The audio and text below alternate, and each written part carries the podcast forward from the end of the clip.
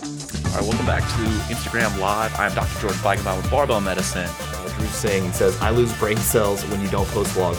I lose brain cells when I don't post vlogs. Is doing leg extension machine bad for your knees? Nope.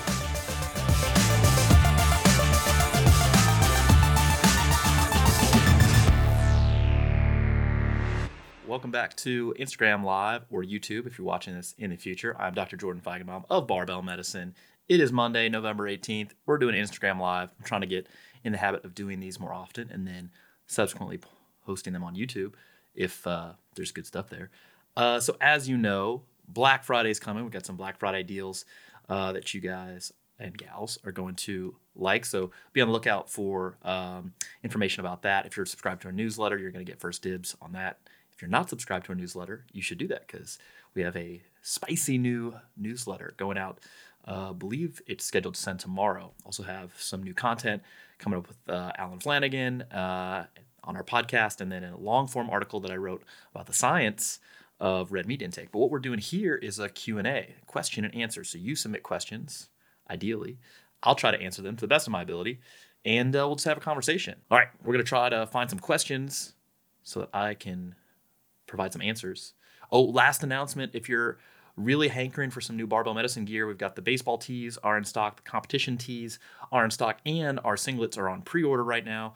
SBD and Barbell Medicine partnering up together to bring you some sweet, sweet barbell medicine singlets, which are indeed IPF and USAPL legal because, uh, yeah, every year I pay to make sure that our logo uh, is, uh, is approved. So check those things out over on the website all right, back to the questions. Let's go. Sup, dude? How's training going? Uh, so yeah, actually, uh, this probably is the last week of this developmental block. Uh, it was about four weeks, which is a normal amount of time for me. So developmental block is effectively uh, really trying to develop strength, and then ideally you either transfer it uh, to a more specific block afterwards to like display, be able to display uh, very specific strength performances uh, for a powerlifter to be squat, bench, deadlift um, or you enter in another developmental block. You can do either one. It's just you know broad strokes kind of thing. So yeah, um, training is going reasonably well. Uh, I just uh, it's time for me to do a pivot uh, and then go back to another developmental block because I need to pick another meet so that I can actually compete again. So yeah, the plan is to uh, go up a weight class, 105s and compete at USAPL Raw Nationals next year. It was a really cool experience going to USAPL National Raw Nationals this year in Lombard, Illinois. If you haven't checked our vlog yet, do that. Had a blast. Level of competition was amazing. The venue uh, was really, really decked out. SBD and Rogue and uh, USAPL and the people they worked with to put on the whole deal, they all all did great, and uh, the atmosphere was great. So I'd like to be a part of it next year. And uh, yeah, so we'll see. That's the that's the big plan. I don't know if that's the first time I ever talked about that, but that's what's going on. Um, so yeah, training's going well. I think again this uh, today and this week actually is going to be uh, the last week of this developmental block, and then uh, we'll see what the future holds for the next next training block. Jordan, I got cycling shoes and I've kept my Rogue Echo bike the same height and have knee pain. They're clip-ins. What should I do? Uh, so I think what you're asking me is that since you've switched to clip-in pedals on your Rogue Echo bike, you have knee pain. Um, I don't necessarily know that they're related. Uh, I'd be more curious about what the rest of your training looks like, and then how much volume or uh, which would be duration, um, and uh, also what the intensity is of your cycling. So the first question would be: Is there any cycling that you can do on the Rogue Echo bike or on a regular bicycle that doesn't hurt? If so, like what are the characteristics that are different between that and when you do have pain? Um, then I'd be looking at your total training load um, in the context of your the environmental stress, uh, and this all uh, purports or you know is in the context rather of um, you actually having very significant knee pain. I mean, if it's you know a three on a scale of one to ten. I, I don't know that I care. Uh, and then you know, final final thing, just off the cuff, uh, uh, without knowing anything more about you, uh, would be um, when was the last time you were able to do that activity without knee pain, um, and then kind of what's changed since then. So most of the time, uh, knee pain when with respect to cycling is generally due to and actually with resistance training is usually a load management problem. And I don't mean load when I uh, when I say load, I don't mean weight. Uh, that's part of the external load. External load would be objective metrics, things like load, range of motion, velocity, uh, total volume, etc. What I mean is internal load. So internal load is the load that's actually placed upon the lifter or the individual um, which is the external load that's filtered through the individual characteristics of the person. So their previous training, their preparedness to train, their motivation to train, their expectations about what the training is going to feel like and what it's going to do to them.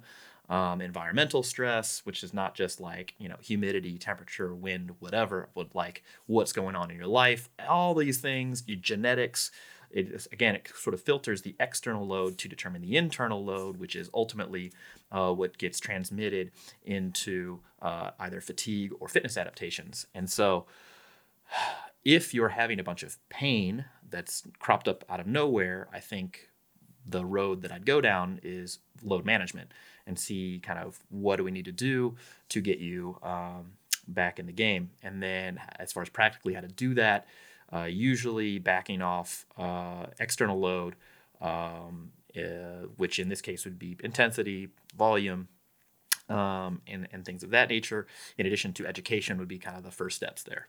So, whew, long answer, but hopefully useful, right? Any negatives to only squatting with a belt? Um, I mean, if you wanted to get better at squatting without a belt, uh, you might want to practice that as a specific skill, although you will still improve your squatting strength without a belt when you train only with a belt. I just view it as a training tool, right? Some people say, oh, it's a crutch. It's like, I mean, I don't know. There's a lot of mental things that we do, um, mental strategies we do to kind of uh, uh, decrease our fear about a particular movement or a particular set at a particular weight. Um, using a belt is, is one of them. The, the data right now suggests that using a belt increases bar velocity and improves the efficiency, basically keeping the bar path a little more, uh, a little straighter. Um, so, as far as can you be a very strong individual and never, and never use a belt? Sure. Um, you'll just likely lift less weight than if you uh, used a belt and got good at uh, using the belt. Um, on the other hand, if you're never going to compete, I don't know that it matters.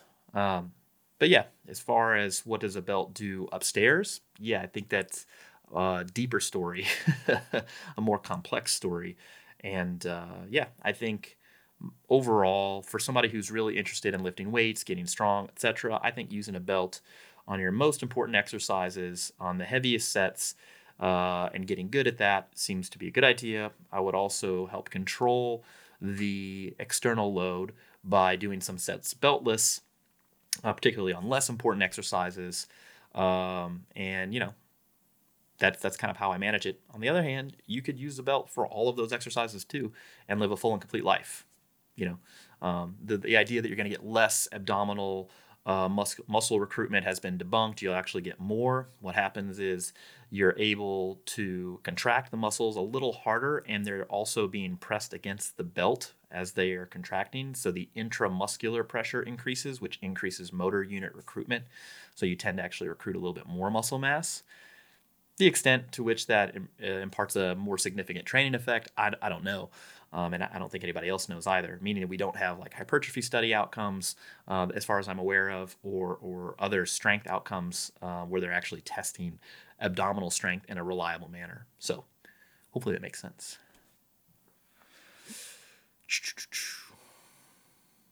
Uh, let's see, Doc. Do you ever use heart rate HRR percentage when prescribing cardiovascular? ugh, wow, I just had like a pure language stroke.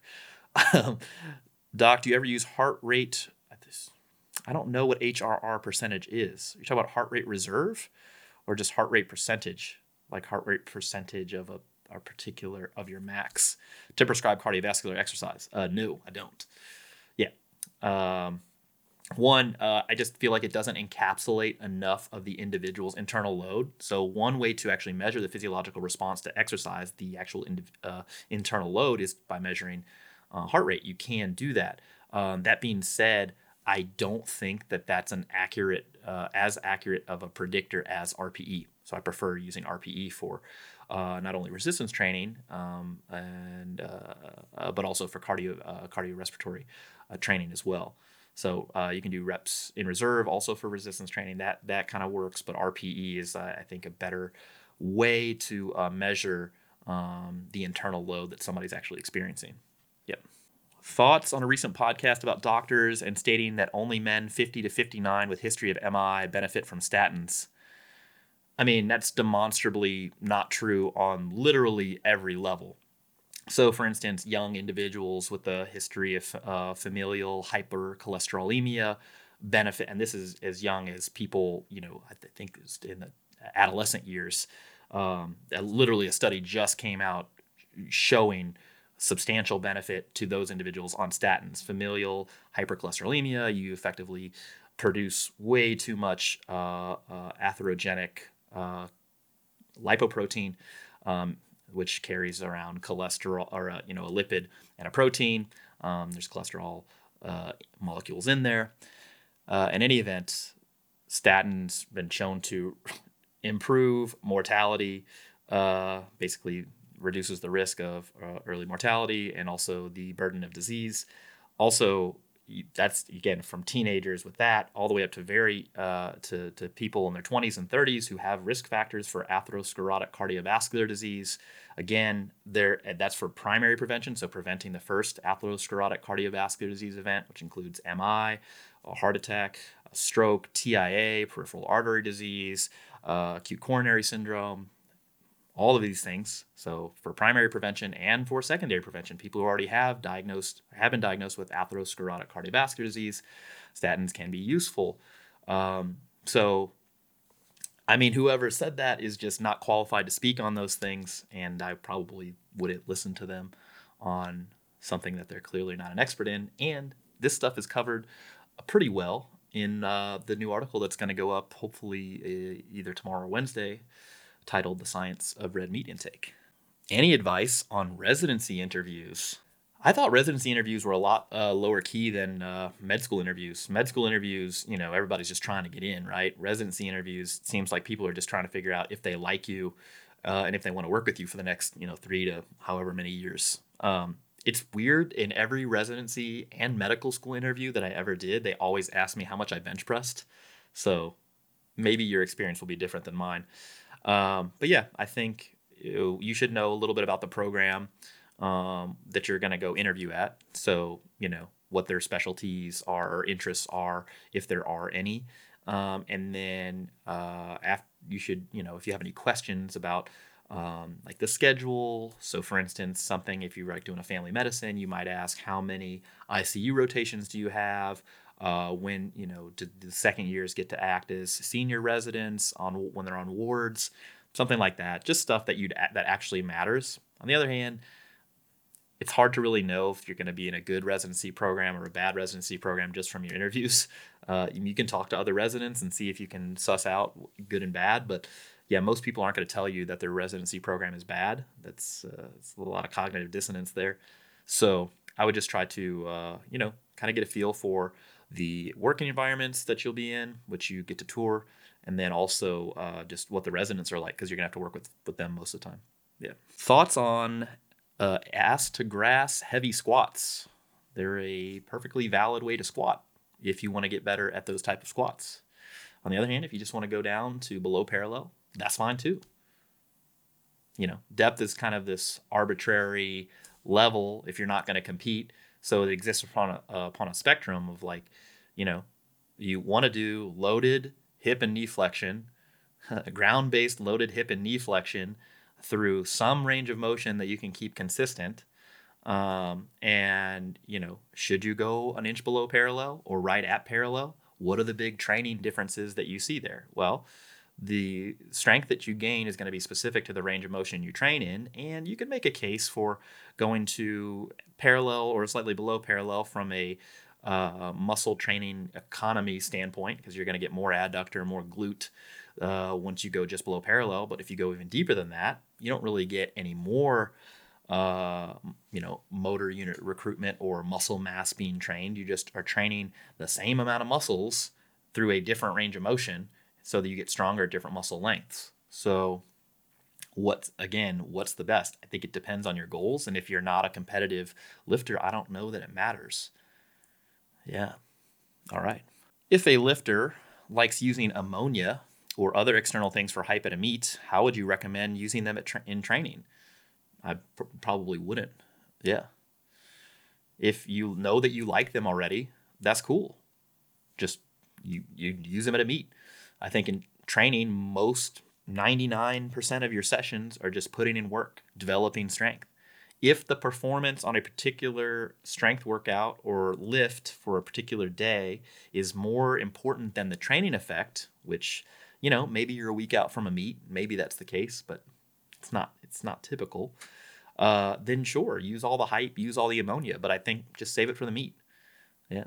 People don't need to over overthink this. Hey Jordan, if I'm around 20 to 24% body fat, can I gain strength from uh, linear periodization on a cut? Uh, sure. Yeah. The strength response and weight gain or loss are not that tightly correlated. Uh, you know, obviously, the extent that you're going to compromise lean body mass accrual via a cut or losing weight, um, you know, sure, that might compromise your total uh, strength improvement in the short term. But in the long term, you're benefiting your health because um, 20 to 24% body fat is, you know, fairly high. I would I would wager that your waist circumference is in excess of where it should be, and you're probably carrying too much uh, adipose tissue, which uh, is deleterious to health outcomes. Um, so, what I would do, yeah, is most of the time tell people to get their weight and their waist circumference down to within spec, and then if they want to gain more lean body mass, go for it particularly if getting strong um, and you know the low rep range is very important to them, then sure, lean increasing lean body mass is going to be a part of the process. But I would not sacrifice one's health in the short term just to get stronger in the short term um, in some arbitrary rep range.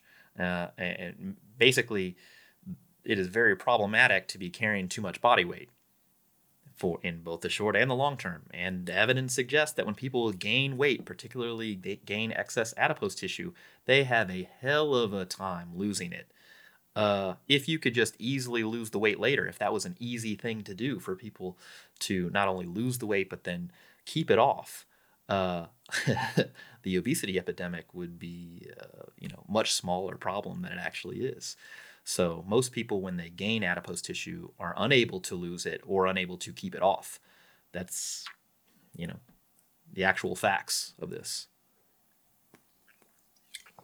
This YouTube vlog or Instagram live brought to you by Topo Chico. I wish that you know what? Look, if you work for Topo Chico, call me up, sponsor me. I'm just I, I literally held the bottle here I, I you know the logo probably wasn't facing the camera, so maybe I'm an amateur here, but it is good stuff. I like this water. I like it because it hurts. When I drink it, it like hurts a little bit. I want that. Uh, you mentioned before that you were doing a paper on CBD oil. Yes, I did. What were the highlights of your findings? Uh, that there's very, very little data suggesting that it works in humans outside of uh, these very rare congenital seizure disorders.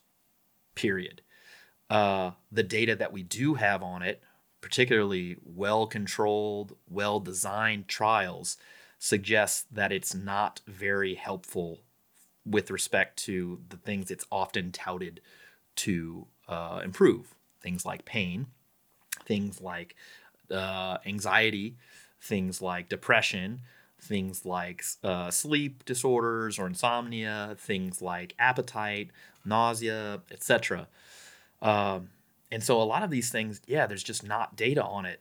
Um, and the data that does exist is not either not done in humans or is just like this sort of theoretical uh, link between some physiological concept and you know an active ingredient in CBD. But the stuff we do have data on, like actual data, it's just not good. And then the that's just from like assuming you're getting pharmaceutical CBD uh, uh, uh, cannabidiol which you're certainly not unless you have again one of these two very rare um, uh, seizure disorders, or you're being uh, using you're using medical uh, marijuana, um, in which case you're getting more than just CBD. But that's again another another discussion. So um, I just can't recommend it right now, and I think as if more data emerges suggesting that it's very very useful, then the next problem that I have with this is that the CBD that you're getting over the counter is unregulated, uh, meaning that there's nobody making CBD or products with a certificate of good manufacturing process that's informed for sport, like safe, etc. Uh, and then contaminations, the studies on the contaminants found in CBD products are, I mean, they're overwhelming. Their toxicology papers are just, I mean, the stuff that people are getting in there, oh man, it's scary. It's scary. And uh, the different dosing and just, yeah. So I think early adopters are probably missing the mark right now and probably there's some nefarious activity with why they're recommending this so hard um, you know, the it works for me fallacy is hard to deal with with, with people who are not scientists. But look, I, I'm not concerned if it worked for you or a friend, particularly if that friend is getting paid by the company who makes the CBD oil. Um, that's not a, a valid scientific study. You have all sorts of biases going into the it works for me fallacy. And uh, yeah, I'm unconcerned with your uh, with an uncontrolled observation. Um, and so when we actually put it to the test, when we look at the existing data, yeah, CBD, I can't recommend it.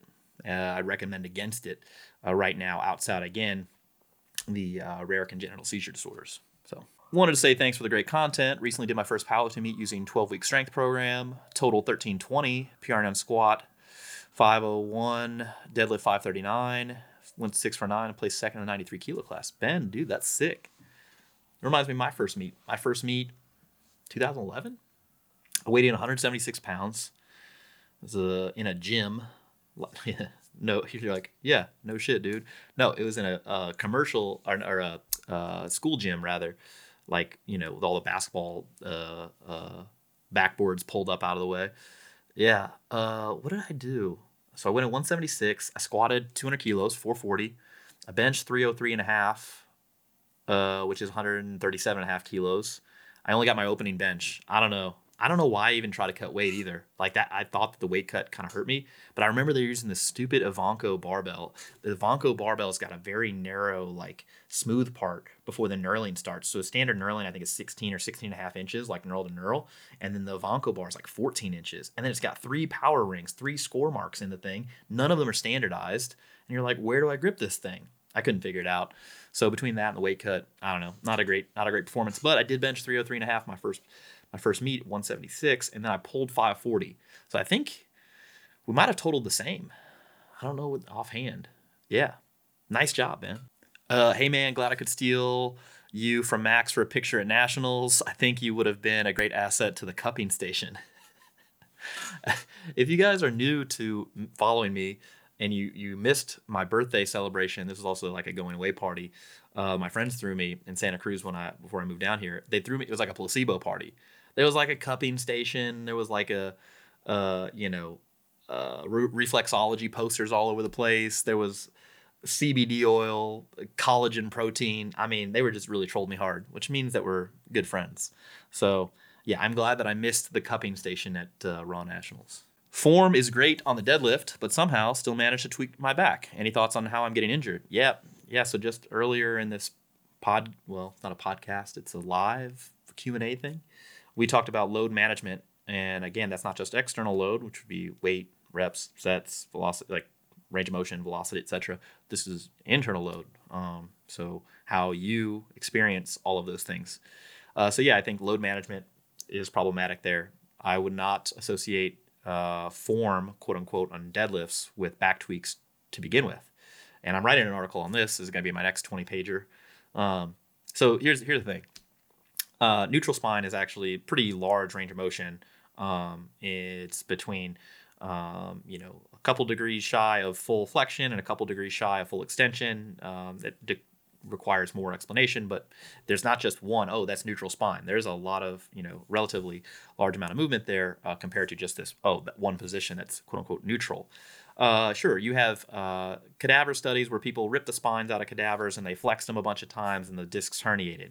Okay, but you cannot squat deadlift, kettlebell swing, literally, any sort of movement that involves hip extension or hip flexion to hip extension without flexing the spine. Um, you get a lot of flexion in a, in a kettlebell swing, for example, or a golf swing, um, for example. And you don't see this increase in uh, disc herniations in sports where there's a lot of uh, uh, hip, uh, spinal flexion either um, like golf. In fact, they have lower than average um, disc uh, amount of disc herniations. But that's not even the point because disc herniations aren't even related to low back pain outside of like two to five percent of cases. So you know, next question is like, well, would you want to? Why would you even want to have a quote unquote neutral spine or a flat back in a deadlift? You know why? Uh, appears to be a little bit more efficient for most lifting mechanics. There's obviously some people who tend to have a performance advantage by um, uh, when they round their or flex their uh, lumbar spine. But uh, in most performance tasks where this actually has been tested, yeah, a neutral spine tends to do better than a flexed spine, um, even though it doesn't actually connote any increased injury risk. So the biggest problem is that you have hardline coaches. Now, hardline is not a company. I mean, I'm sure it is, but what I mean by hardline is people who saying it's black and white, good form, bad form. Um, it's like okay, one, define those things, and two, show evidence to support like this arbitrary line in the sand when people do this hardline thing like rounding your back in the deadlift or the squat is bad and you'll get injured, they're noceboing you. They're hurting you potentially because now you have this stupid model in your brain like, oh, if I do this, I'm gonna hurt myself. And it's like, okay, by what mechanism? So anyway, if you have low back pain, I think it's a load management thing. It's probably gonna resolve on its own. Um, and so I would just be looking at your programming. That's that's what I would address first. Yep. When calories and protein are controlled, does glycemic index matter? Um, for what? If it's all getting turned to sugar by your body anyways, refined carbohydrate any worse for you than more complex carbs? Again, it's for what? If you're talking about for weight loss or weight preventing weight regain, if you're talking about for LDL cholesterol, if you're talking about for insulin sensitivity, potentially uh, diabetes outcomes like a hemoglobin A1C, yeah, it matters because you're talking about uh, a total fiber intake. So best outcomes are uh, for fiber intakes between 25 to 29 grams per day on a minimum. Um, and once you're achieving that, your total calories are correct. Uh, you know, you're going to be pretty good. Yeah. Uh, let's see. Could you expand on the statement you guys have made in the past in regards to most people actually being undertrained? Yeah, most people, in fact, are undertrained. So, from a population level, for just looking at the United States, uh, about 40% of individuals meet the aerobic, the current aerobic guidelines set forth in the 2018 physical activity guidelines for Americans. Okay, but you can look that up, it's free. All right. Uh, and only about 20% of those who are of the 40% are meeting the resistance training guidelines, which is to resistance train twice per week. So by definition, uh, plenty of people are undertrained. So because most of them aren't even training, um, and in addition, the ones who are are probably undertrained as well. So uh, and if you just restrict like you know this thing to powerlifting, I think particularly in the United States, there's just this pervasive sort of conventional wisdom that you know you don't want to do too much because you need to recover and certainly recovery is important i'm not denying that but I think you, you you have two potential models in your brain for why you're not getting better. So one is that I'm just not recovering enough. I'm not recovering enough. And so the way you would manage that is to train less so that you could recover more. The other thing is I'm not doing enough to get better, which is that's the view that I have. So not only do you have to do more, but then the time between when you're actually applying the training stress, right, and generating the training fatigue to the actual fitness adaptation, the time to realize that is probably going to stretch out too. Although I would argue that you don't need to necessarily dissipate fatigue to have a fitness adaptation. What you really need to do is have the amount of fitness adaptations that you're developing, that you're generating, the positive aspects outweigh the negative aspects from training induced fatigue. So you can you all know that you can perform uh, or have performed very well at a high level while you still have a bunch of training fatigue on board uh, or life fatigue, right? It's like training when you're hungover, training when you're tired, you accidentally PR. Oops, how did that happen? If it's if you didn't dissipate all this fatigue. On the other hand, you know that you've trained like crap, performed like crap when you've dissipated a bunch of fatigue. You went on vacation for a week, you didn't train at all. You came back, missed your top set. It's just a little more nuanced than that. So most people, by definition, just are not training. just you know, 80% of the United States population is not doing resistance training at all. The 20% who are engaging in that, I would wager most of them are undertrained. And uh, yeah, most people are undertrained. Let's see.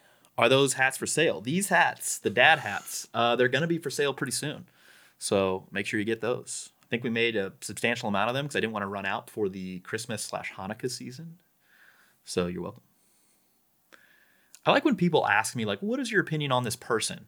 Like, who am I to judge the character of somebody's, you know, somebody else? If you want to ask me a particular thing that they said you have a question about, I'm cool with that. Uh, I probably won't name them because I don't want to, you know, start any internet beefs. I've done that for too long. But if you ask me like thoughts on person, uh, I don't know that I think about other people like that, particularly in the fitness industry, uh, that much. Just as a as a person, I think about some things they've said, some egregious claims they've maybe made, but I don't think about them like. I wonder if they're a good person. I wonder who they vote for. I wonder like, do they donate to charity? I just don't. Let's see. Have run several strength focused templates in a row 12 week strength, powerlifting 2. Looking to focus on losing weight for the next several months. Should I do power building 2 or hypertrophy 2? If it were me, uh, I'd probably do hypertrophy 2. Uh, power building 2, you could actually go back and forth on them.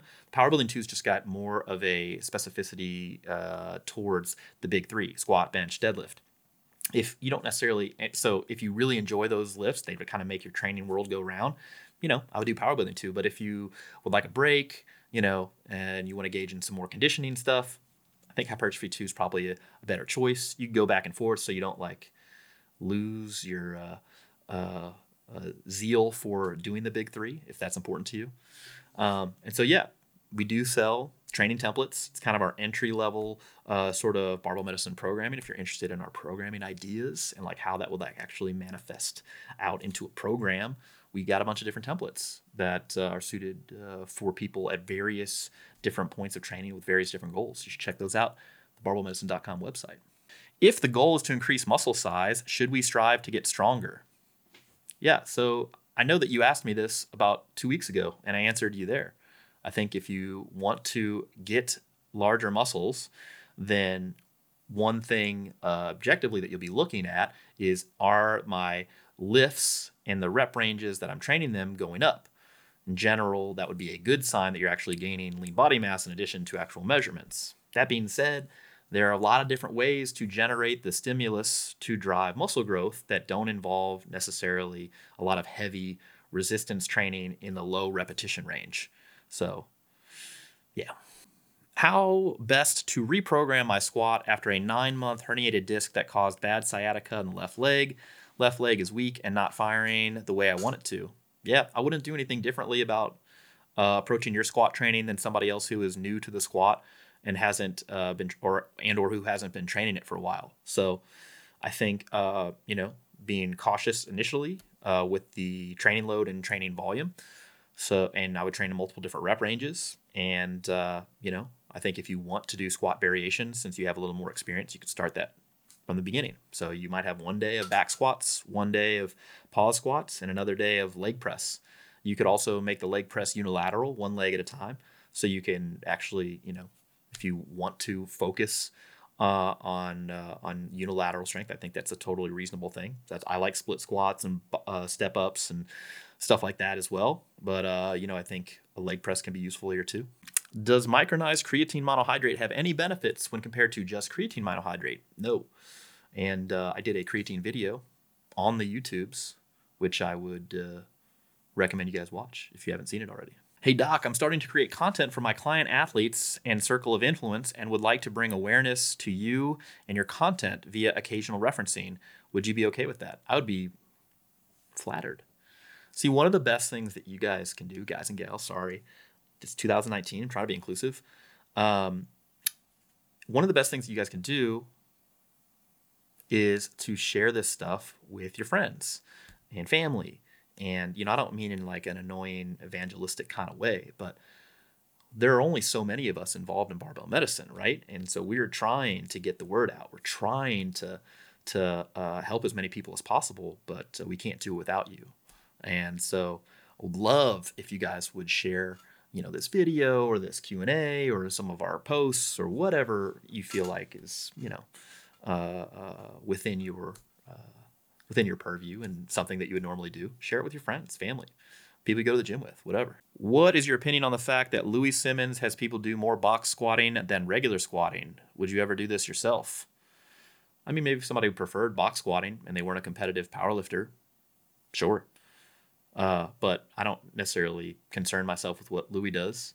And I don't mean that in an arrogant way. I, you know, he doesn't concern himself with what I do, and I don't concern himself with what he does because I think that he, when he talks about powerlifting, he's talking about a different sport than I am.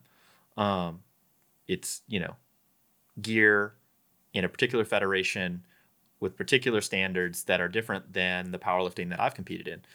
Um, so you know, that being said, I'm not married to a regular squat that doesn't involve a box for people who aren't competing. Yeah. How do you approach exercise selection when creating general strength programs? Yeah, so I'd refer you to the beginner prescription, or uh, uh, which is the free version of our beginner template. Uh, the beginner template also comes with like a 70 page ebook that really details how we came up with that program, which includes a section on exercise selection. So there's no such thing as general strength. All strength is specific. It's specific to the rep range you train it in, it's specific to the range of motion, the velocity, the contraction types, all sorts of things. The degree that one exercise improves performance in another exercise is called transference uh, or carryover. And the more closely related two exercises are via those, again, uh, the range of motion, the contraction type, velocity, etc., uh, the more closely that they're they're or the more likely they're going to carry over to each other. So, uh, for a general trainee, the person who's not going to go compete in a barbell sport, instead of specializing on a few exercises, I would like to have a broader base of physical development that I would build for them until they wanted to specialize if they did. So I, I would not just use one type of squat variation or even really mandate that they squat. I really just want loaded hip and knee uh, hip and knee movement, right? Like, uh, so. And same thing with a deadlift. I wouldn't necessarily main, make sure that they do a conventional deadlift or a sumo deadlift. They could do a trap bar deadlift, you know.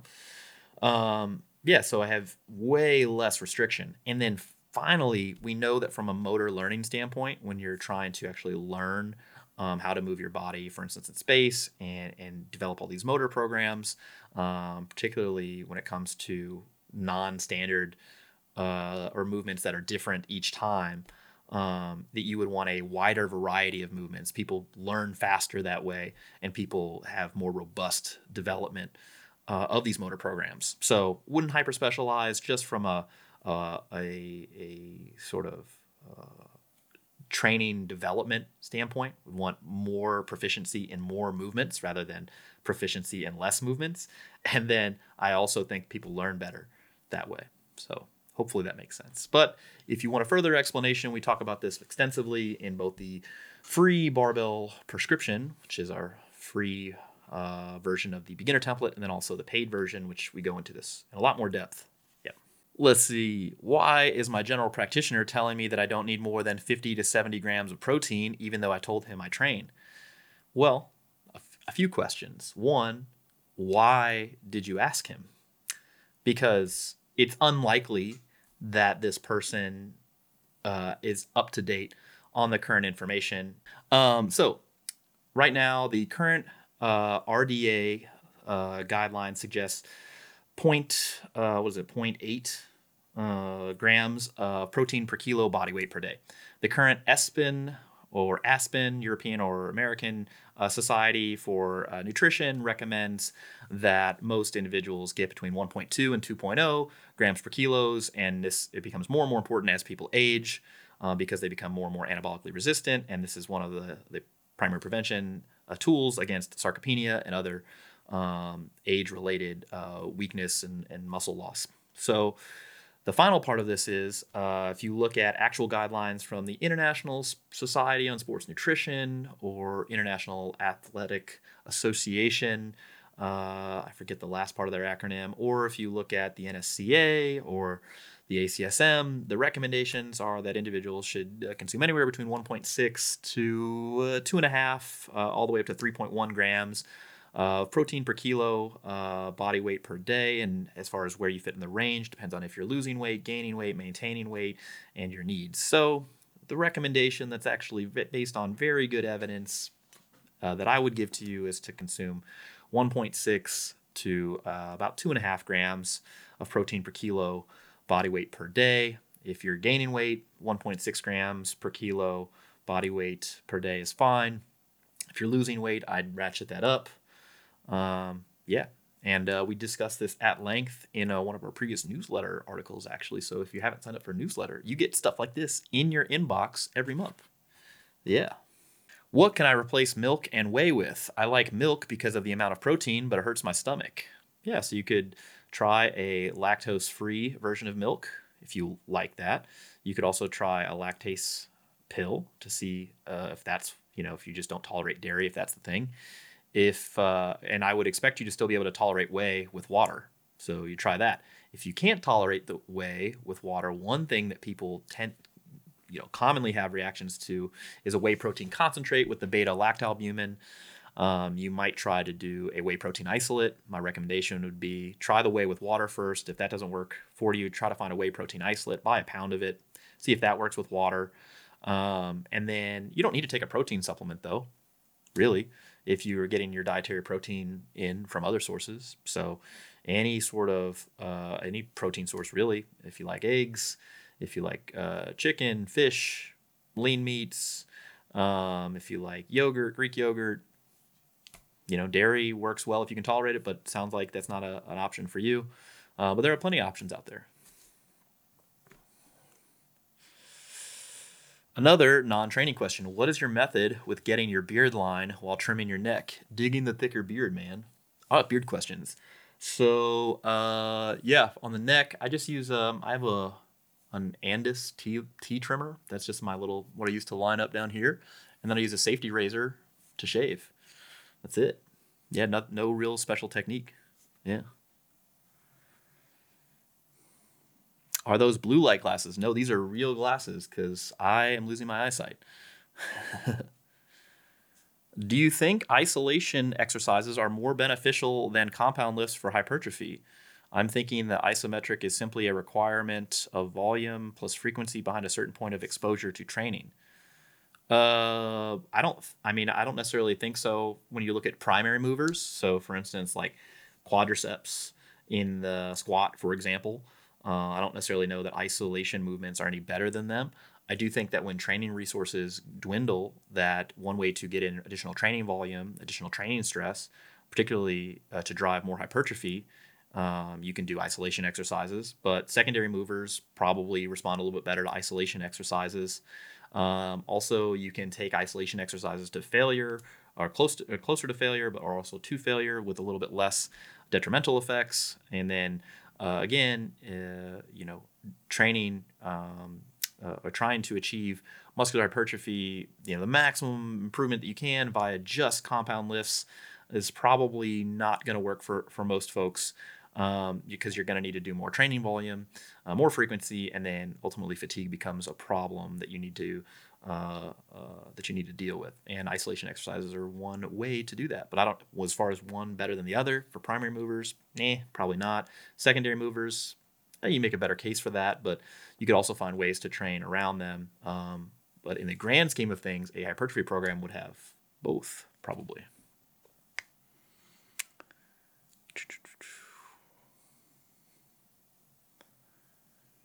Let's see. Viability of a vegan diet for a strength athlete. Yeah, so this is the last question we'll answer tonight.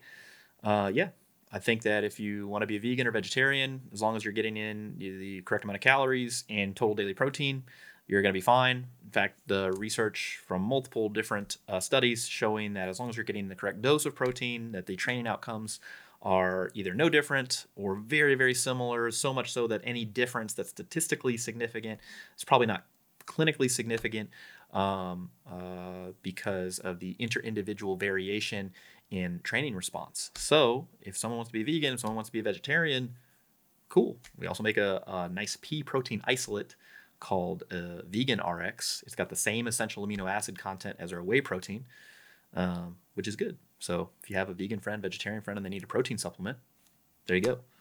Okay, thank you guys so much for tuning in. I'm about to get kicked off here because I've been here for like an hour. Uh, again, sign up for our newsletter. It's coming out. We're going to give you guys first access to the Black Friday deals. Um, also, we got a bunch of great information that goes out every month. Um, so if you're not signed up for that, do that. Barbell Medicine apparel. We've got new mat merch over there. We've got a baseball tee. You've got competition tees. Pre-order for the SBD singlets coming out. Uh, and then yeah, I hope everybody is having a great Monday. Thank you so much for tuning in. See you guys later.